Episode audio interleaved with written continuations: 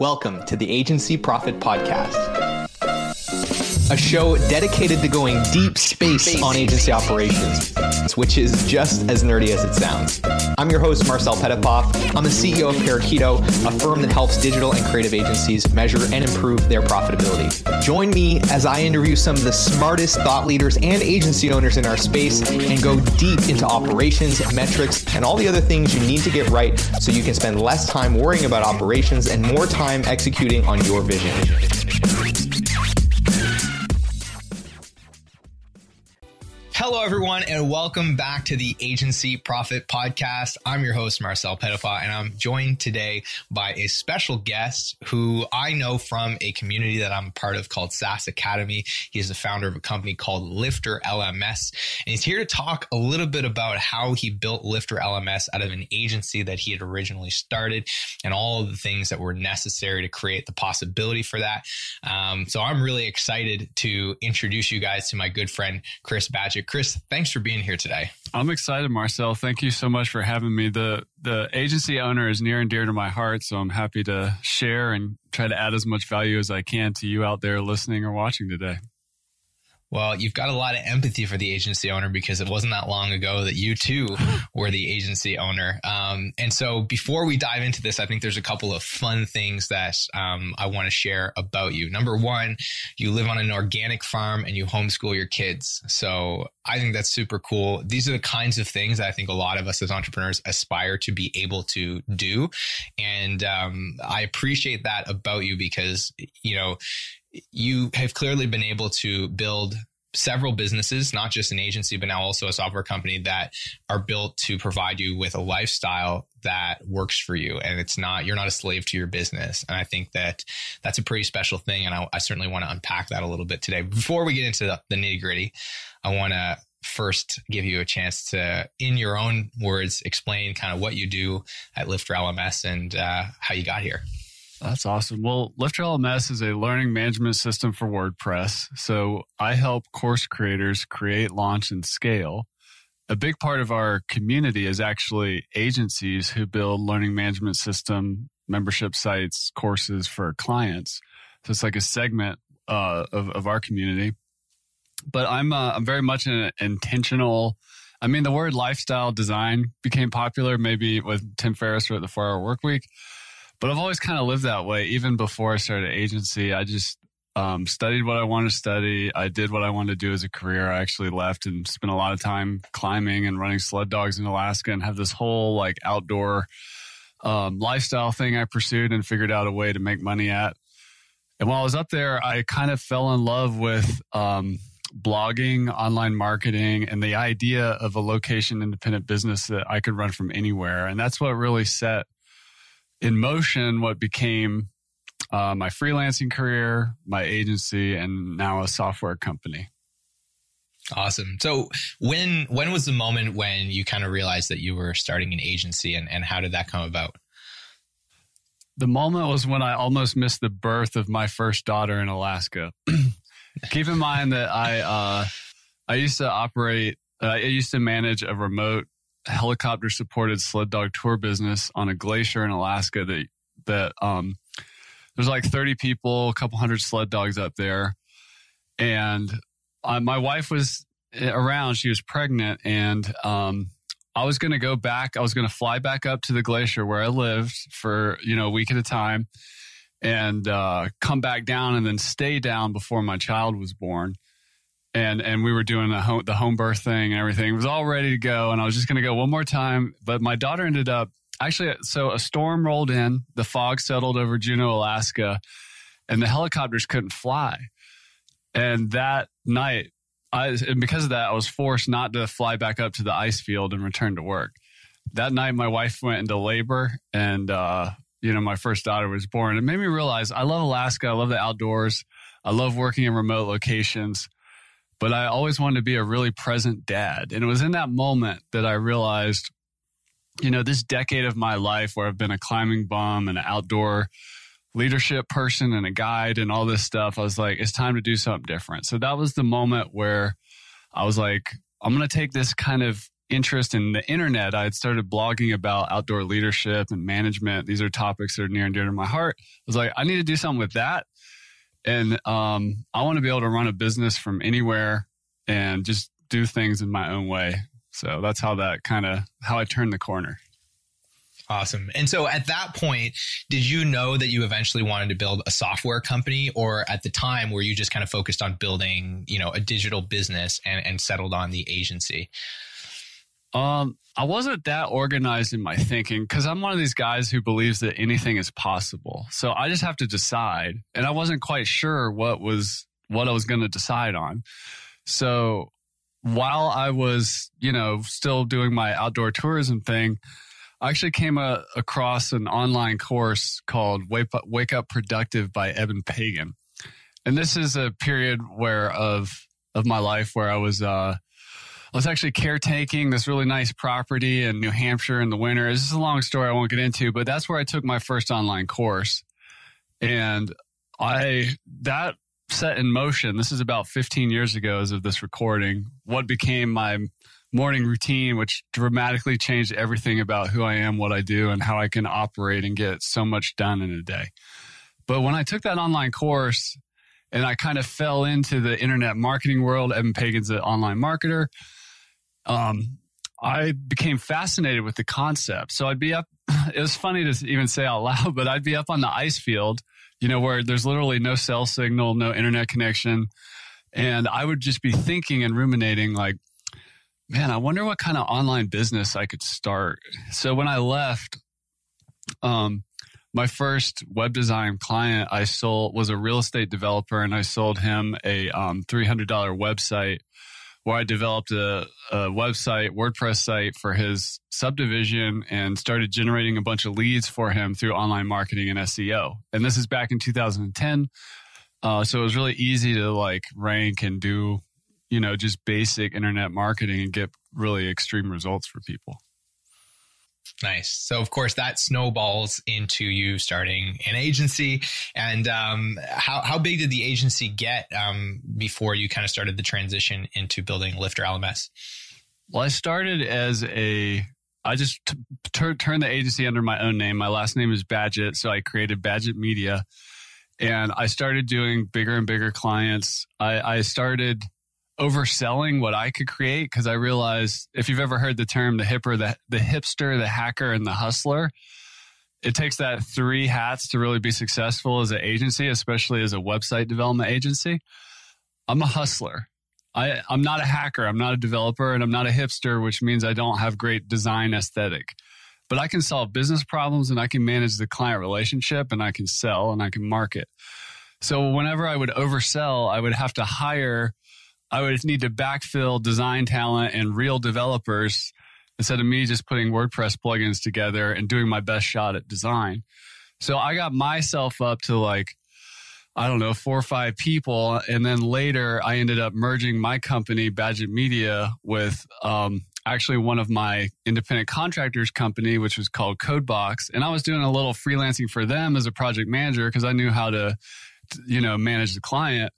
And we were like, this is ridiculous. Let's just put our companies together. And they had bigger clients than I did. So that's when I really moved up market to the, you know, 10K, 30K on up web web development projects. Where I was at was like more like the two, three thousand dollar project. Yeah. And then um from that we we grew that company up to at, at the largest 18 um 18 people. And that company is called Codebox, which is technically the name of my business. Lifter LMS is a product that Codebox makes. Nobody knows about Codebox unless you really dig deep, but that's that's how Codebox became an 18 person agency. Awesome. And so at what point did you start to decide that you wanted to build Lifter LMS? How did that come about? So I had been also just with my fascination with online business, I had been creating digital products myself without much success. And I um before I had merged with Codebox, I uh, created my own organic gardening courses with various experts around the world. I even flew to Costa Rica and filmed this permaculture design retreat in the jungle and created a course around this. And I, you know, I was I hired like a videographer from New York to come down. This is all while I had very little money, and I just made it happen. And uh, anyways, I started blogging about building online courses and membership sites with WordPress. That so I've always been fascinated by it. Ever since I took Eben's course I've called Wake Up Productive, which really changed my life. I I just like creating impact in other and the, probably the thing that lights me up the most is helping create other leaders. It's what I used to do in the offline world in Alaska. Um, but that uh that that's kind of the transitionary process there. And you know, I started getting, you know, I used to blog and nobody would read my stuff, but when I started write, blogging about online courses and memberships and WordPress, um, I started getting inquiries and comments, and I even had a, a, company in New York City flew me out there to consult on how to build an affiliate program for their WordPress LMS business in a, in a particular course niche. And I was like, so I basically I hit a pain point or I hit like market demand. And that's why um so when we put up when we were doing all this client work, I was always trying to focus it on courses, membership sites, LMS. And that's what we did. And um so our biggest clients we used to build these kinds of things custom from scratch every time, like so much development, so much custom user interface design uh, while still leveraging WordPress in some way. But a lot of these were highly customized sites and training platforms for different industries that we're building. So our very first um, client, our very first Lifter LMS users were actually our high paying clients, which sounds kind of crazy. The audacity we had at the time to have our best clients essentially being beta testers of our product. But we realized that there was a product in here. We're going to start building that you know, our in our our clients are going to be our first users that this is where I think this gets very interesting because I'm sure that there are lots of people listening that are experiencing that same kind of thing in their agency, right? They're seeing the same pain points come back over and over again. Maybe they're having to redo the same types of things, like they're going through the same processes and they're thinking about is there some IP here? Can we develop something not only to make our services scale better, but that other agencies could use or that other people like our clients could use that could really scale beyond our agency? And of course, that's a very attractive idea, isn't it? Um, especially when you're caught in the, I don't want to say caught, but when you're used to the grind of running an agency, of having to constantly hunt down clients and then earn that revenue. That's, that's a process, right? And we dream of the scalability of SaaS. So of course, you have that realization, you start building out this SaaS product. But I'm really intrigued as to what the most challenging parts of that process were, because it's not easy to build software inside of an agency for most people. Yeah, I mean, there's so much pain points there that it's, it's not even funny. A lot of it involved me taking a, um, we were always in growth mode. I mean, remember in, in a three year period, I went from selling $300 websites to, you know, 30, 50, $70,000 projects. So I was constantly becoming a new and better and improved person with a better and better team, constantly reinvesting in my own self education and better, you know, contractors and skills around me to deliver. So it was very like at a breakneck pace. But the, my my unique ability is around just endurance and marathoning and just the long haul, like the long game. So that's even just building a product inside of an agency. I call that moving slow to move fast later. Imagine taking all your profits, even taking a pay cut where you have to have difficult conversations with your partner at home about, you know, we're not we're we're actually making less money for a while.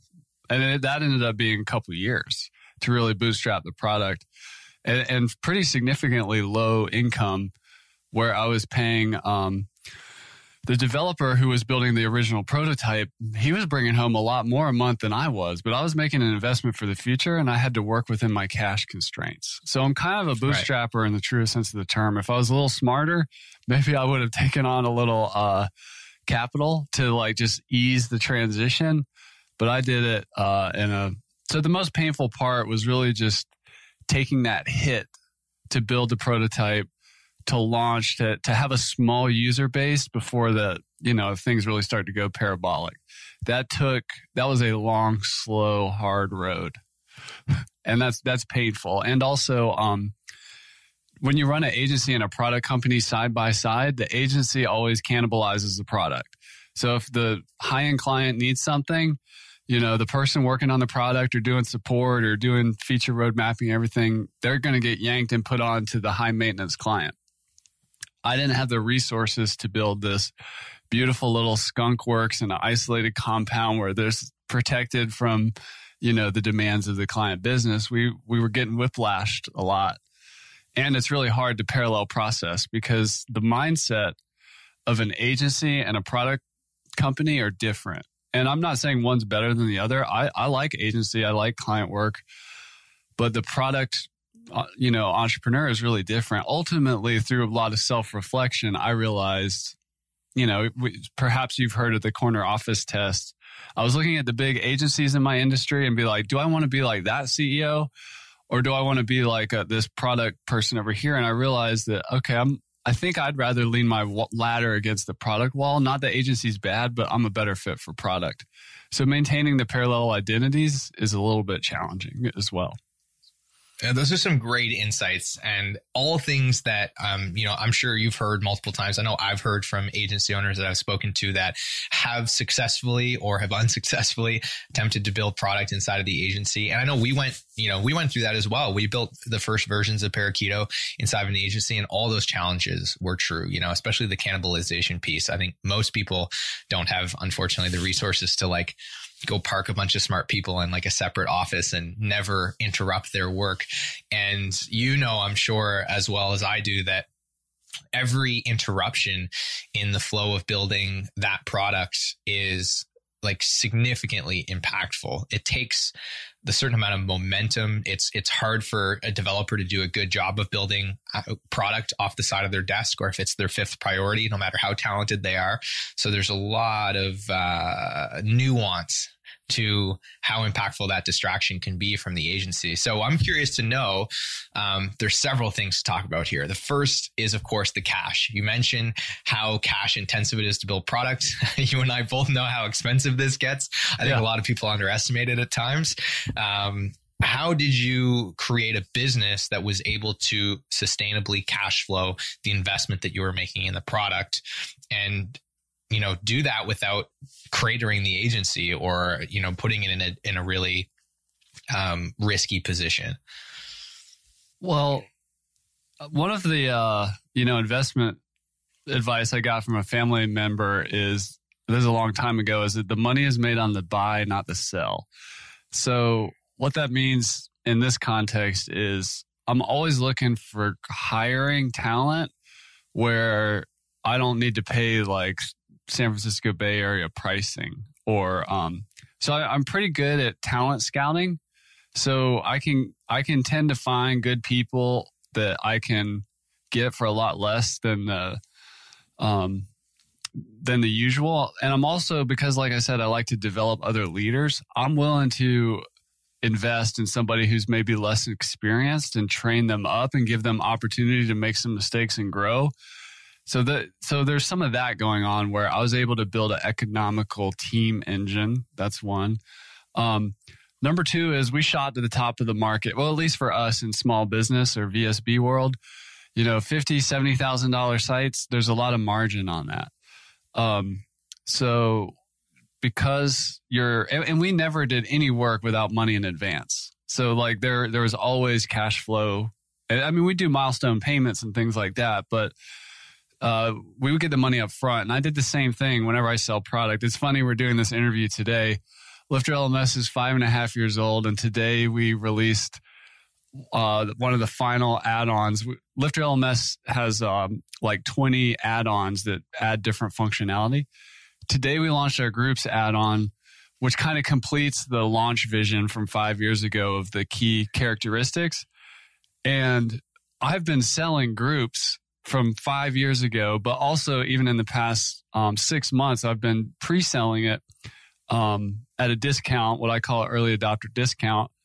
So I developed the skill of pre selling product, which helps get the cash situation. It's not a magic bullet. Most people aren't early adopters and aren't willing to invest early like that, but it does generate a wheel. It gets the cash sooner. Uh, it gets some cash flow coming in sooner. Um, and then the third and final piece of advice I would say is I mean, I'm not the sharpest tool in the shed, but I can work I can work really hard with lots of focus over sustained amounts of time. And when you're willing to take a pay cut, and like I live in a small town on the coast of Maine, the house I live in right now cost me $145,000. It's not, I've always like kind of chosen to let, to live below my means so that I can take those calculated risks. And if you don't do that, like I have a one car family. Like you're more likely if you're to drive through my town, you're more likely to see me on a bicycle than a car. But these are all just like ways of um, making sure you can operate on low level. So if you're going to make that transition, that becomes that ability to do more with less becomes a an asset for sure. And it's, it's definitely been a unique advantage that I know some people can't they can't take those those um, cuts, but I could have never gotten to where I was without doing that. Hmm. How, how did you know, like at the point when you started doing this, how did you know? How were you able to predict that? You know, like I, I, feel like there's a, a lot of folks that um, they might not even be able to really figure out. Like, you must have had a certain level of predictability in your agency where you kind of knew this is this is like how we get clients. This is how many we're going to be able to handle in a certain period of time. This is kind of how much margin we make. Like, you must have had a certain level of insight into your business to be able to predict accurately in this case as it is how much money you were actually going to have to work with to build the product and and how you're going to be able to sustain that investment over time. Yeah i mean we developed spreadsheets of um like cash flow. Uh, it actually arose out of the pain point of our um developers not being happy because they end up like at the downstream from the um the discovery call the design process, getting the content, building the site, and then like all the custom development that happens at the end. It's those developers that get squeezed the most in a agent in a web development agency business, and like they get the most unreasonable expectations in terms of timeline, working capacity, and budget when you get there. So because of all that pain around that, this is why I think Parakeeto is such an awesome solution to be able to. Yeah, I wish I would have had that back then because I would have it would have called it would have reduced so much stress and conflict within our organization. And we didn't have like a toxic organization. It was just there was a lot of unnecessary stress over cash flow and capacity. We did our best with spreadsheets and we did our best at like when we saw a crunch coming, we got to sell sell, we got to you know, talk to clients and propose new projects and do all that stuff to like generate some more cash. But um we, we we weren't as calculated as you might think, but if we had been better about our business intelligence tools and financial forecasting models instead of our kind of homemade spreadsheet system, it would have been a lot smoother. Do you want some free resources to help you measure and improve your profitability? If you do, then I want to tell you about our agency profitability toolkit, which you can grab absolutely free in the show notes or by heading to parakeeto.com forward slash toolkit. It's packed with training videos, cheat sheets, templates, and all kinds of other great resources to help you start measuring and improving the essential metrics that are going to drive better profitability in your business. And it's helped thousands of other agencies around the world do the same. So I want to encourage you to go and grab a copy of that. And if you'd rather get in the fast lane and just have our team of experts guide you through the process of measuring and improving your profitability, then I want to encourage you to apply for a consultation at parakeeto.com. With that, I want to thank you again for tuning in. I hope you enjoy the episode, and I'll let you get back to it. Now, one of the insights I think came out of this was the value of productizing services and how that kind of is able to impact the level of predictability. Because to your point like even with imperfect data even with you know kind of hacking together spreadsheets there's a there's a benefit there to productizing services. Um, how, how was that working out? How did you decide that that was like the right way to do it? Well there's like uh I, I often find myself in different contexts saying this phrase that it's a process not an event i say that about a lot of different things but transitioning from agency to a software company was definitely a multi-year process, not event like it happened on Tuesday on this date. Um, so one of the ways I look to like smooth that transition and and quite frankly like survive that transition and ease some of the cash flow constraints is I ask myself the question, how can I create based on all we know about delivering like high end custom web dev solutions for membership sites, how can we productize that in a way that we give away as much of the value as we can um, while using mostly just our tool and some templated sites with limited customization that still delivers the value at a medium price point. So that's that's when we started getting into productized services, which when we did that, we experimented with it for about a year and pulled it in that year we did about $80,000 worth of of productized services. And those were think of them like membership sites in a box powered by WordPress using our tech stack, using like page builder templates, whether you like Beaver Builder, Elementor, Divi, whatever, and um, you know, customize for the client with a little bit of installing their content with limits like up to 100 lessons, up to this many quizzes, and so on, and putting in their branding and their colors and stuff like that. And the different price points the two, the five, and the $10,000 price point, of which we sold all of those even without a sales call. Um, there's there's a market for that, and people. It's a different customer though. That's what I realized. My head sometimes spins because I have a freemium plus add-on plus bundle. So I was hitting the market from everywhere from like the free user to the bootstrapper with limited resources to the money's no object do it yourself for agency to the high end custom client. And I'll tell you what I learned in that experience is these people at the different, these clusters of people at the different price points are very different.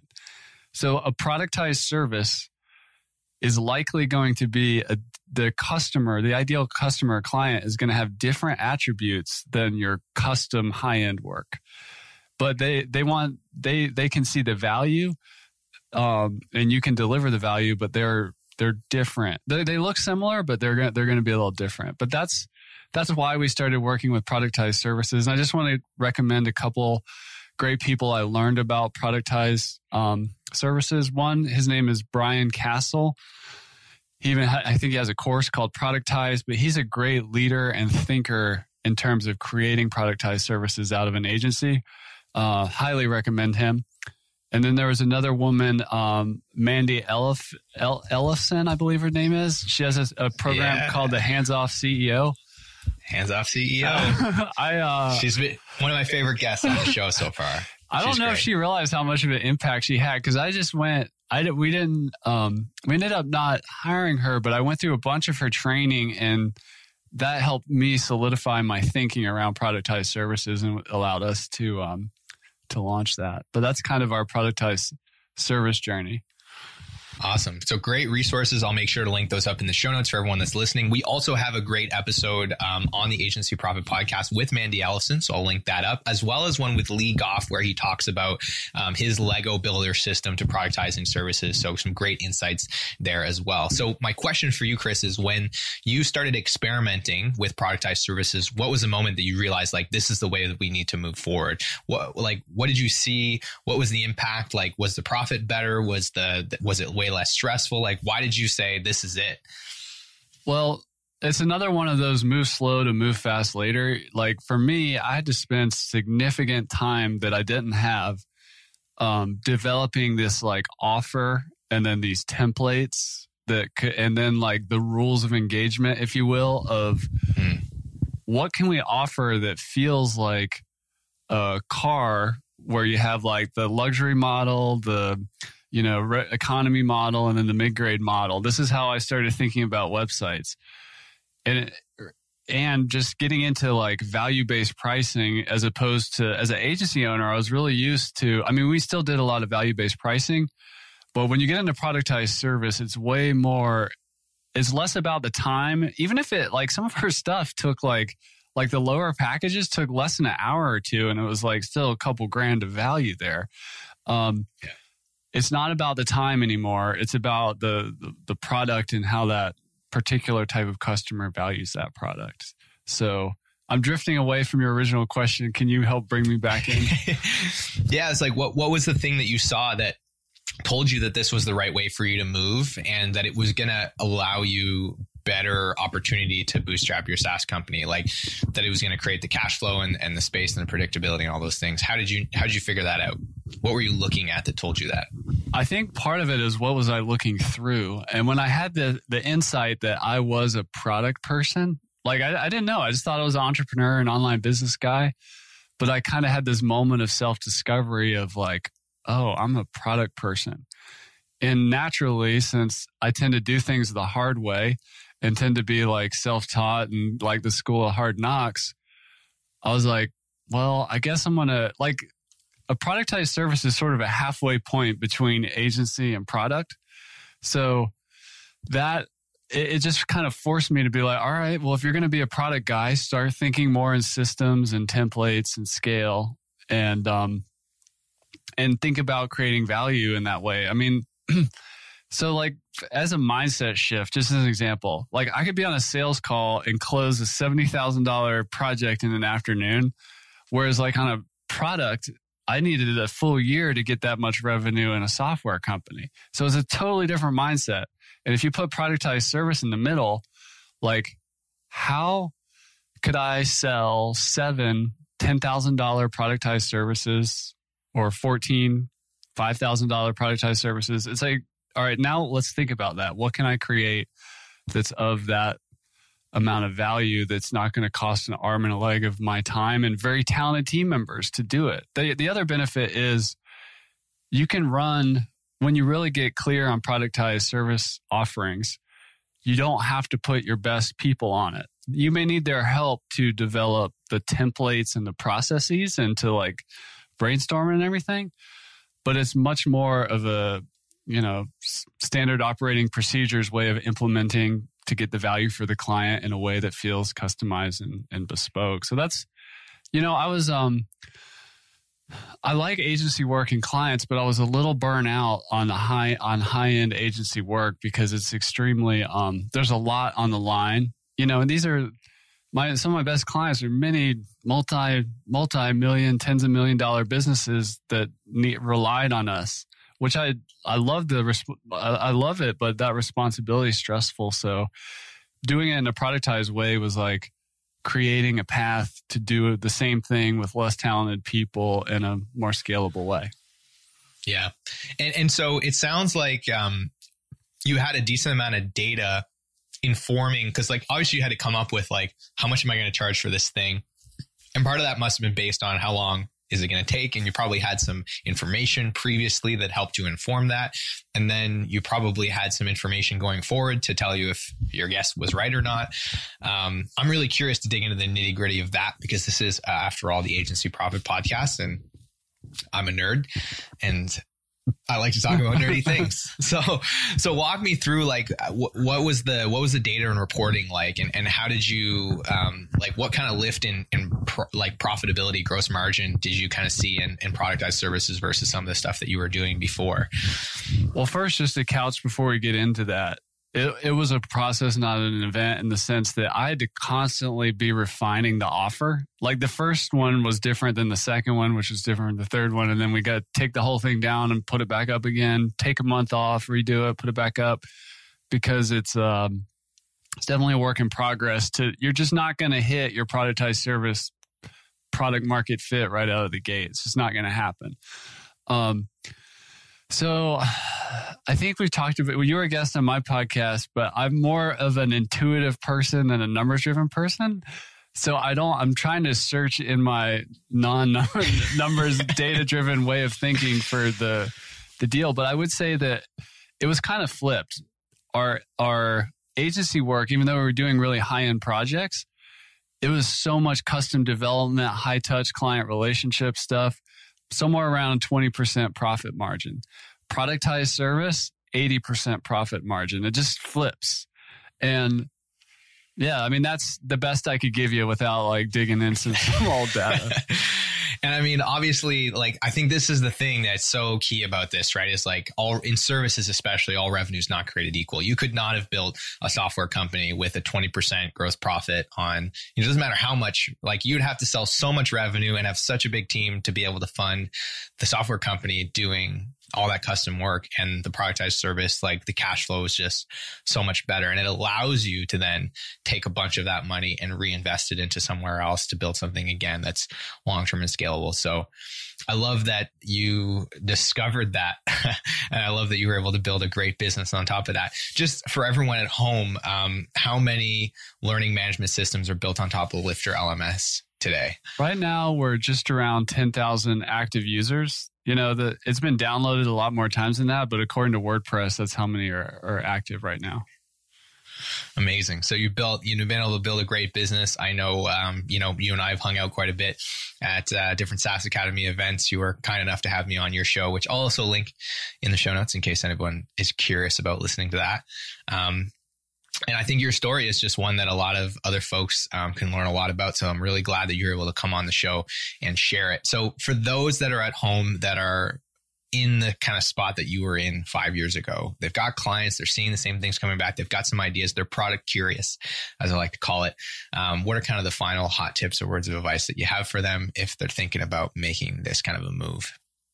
Do the reflection and see like some people just have agency in their DNA and they see a shiny object, but some people it's the they are they they realize that they want to be the product model. So do some soul searching. That's number one. Number two is uh, yeah, like when I first launched Lifter LMS, I had 42 customers, right?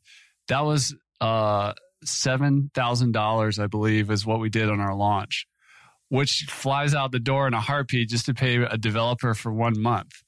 So, how are you going to bridge that gap? I think productized services are are good, um, but also making your agency run more profit, profitably is good. We kept working the spreadsheets, getting better at scope creep, getting better at managing the relationship with the client, getting better at like upselling more work into the client.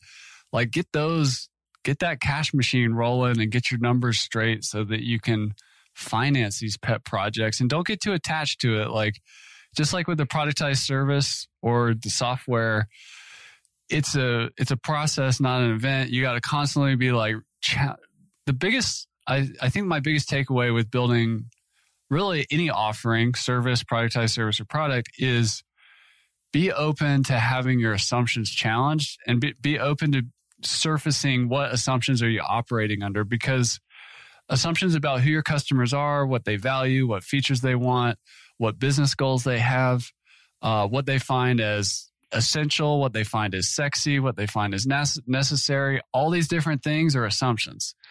And if you can have an open mind and just be like, everything's up for debate, I don't, you're trying to get to like base reality, I call it. That's the key to unlocking value in a, in a really good offer is not being too attached to your assumptions and helping your clients and your customers uncover their own. Because, you know, if you're in the results for helping people get results for other people, there's just so many assumptions at play that uh, sometimes we lose, lose focus on the end user results, which is really the most important thing. Some incredibly wise words of advice uh, from Chris, all of which I can attest to. Um, I know, like, there's a reason that you've been listening to this podcast for a year and you're probably not using our product. We made a lot of assumptions, a lot of them were incorrect, and 100% you got to stay open to that. And that's the process that we're always kind of going under is is what are our assumptions? how can we prove ourselves wrong as quickly as possible and hope that we're right um, but ultimately try to prove ourselves wrong constantly it's a hard it's a hard like transition to make mentally right is going from trying to validate your assumptions to trying to invalidate them um, constantly and kind of being your worst critic in that sense or the devil's advocate as often as possible. So that's definitely a good one. And i do love that you mentioned the importance of running a profitable business. I think productized services are a great way to do that because I think you know as well as I do that um, every time that there's a fire and there's scope creep and there's more work than you thought there was going to be, and you got to pull the team off the product and work on client stuff and then stick them back on, that might take weeks, if not months, um, off of the timeline for delivering your product. If you're pre selling it, then you're behind the eight ball all the time. If you um, lose a client or you don't hit your sales targets, then you don't have the cash to pay the developer that you hired extra to have the extra capacity to work on the thing. So there's so much to be said about just building stability into your agency. Um, and that's going to make the already challenging task of building a software company just a little bit less difficult because you're not going to have to deal with so many of the additional complexities that come with running an agency, which is a hard business to run in parallel.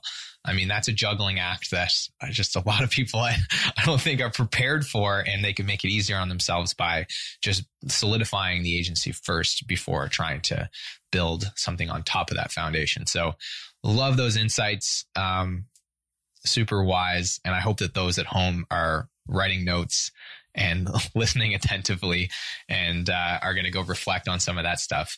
So, with all of that, for those uh, that are listening that want to follow you online and follow some of the content that you're producing and learn more about Lifter LMS, where should they go and find you? You can find my podcast is over at LMS Cast. So uh, just do a Google search for that. And the product, if you're thinking about um, doing a course yourself or doing agency work for clients who have courses or membership sites or any kind of training thing going on, check out lifterlms.com. And I just want to say one final word that really helped me when I was making this transition, which was this idea as a company that you can have, you can be in one of three states. You can be the walking dead, you can have a modest win, or you can have a runaway success. And what we see in the media and in the bookstores is celebration and hero worship of the runaway successes. When I first launched my software product, and I got my first 42 customers, that was a modest win. It's not the kind of launch that you hear a lot about. So if you have a modest win under your belt, don't give up and also celebrate where where you've come as a freelancer as an agency person because that's an incredibly impressive feat to pull off in and of itself and it will serve you well down the road if you do decide to get into productized service or straight up products because that skill of running an agency is truly an amazing thing and a business asset. 100%. Yeah, I think a, that's such a good point. Like running an agency is really hard. And um, I, I hope that those at home listening are going to give themselves a little bit more credit for the accomplishment of being able to build an agency, no matter what size it's at, even if it's just you and a, a couple of pals in an apartment or in a basement or all working from home, uh, serving clients. Like it's a difficult thing to do. So I love that you brought that up. And that's some great advice. Um, so with all that, for those of you that are listening at home, leave us a comment wherever you're listening to this. Let us know what you got from this episode. Please reach out and share your feedback. And Chris, I can't thank you enough for taking the time to come on the show today and sharing such valuable insight with all of those that uh, might be thinking about building a product out of their agency. So thanks so much for your time and for being on the show, man. Thank you, Marcel. Well, that's all for today's episode. Be sure to subscribe to the show if you want to make sure to be kept up to date when we release a new show. And of course, check out parakeeto.com if you want to dive deeper into our library of resources to improve your profitability, including our free agency profitability toolkit. And of course, if you got some value from today's episode and you think somebody else might benefit from hearing it, be sure to share it with them or leave us a review. All of those things help us impact more agency owners. So, with that, thanks again for tuning in, and I'll see you on the next episode.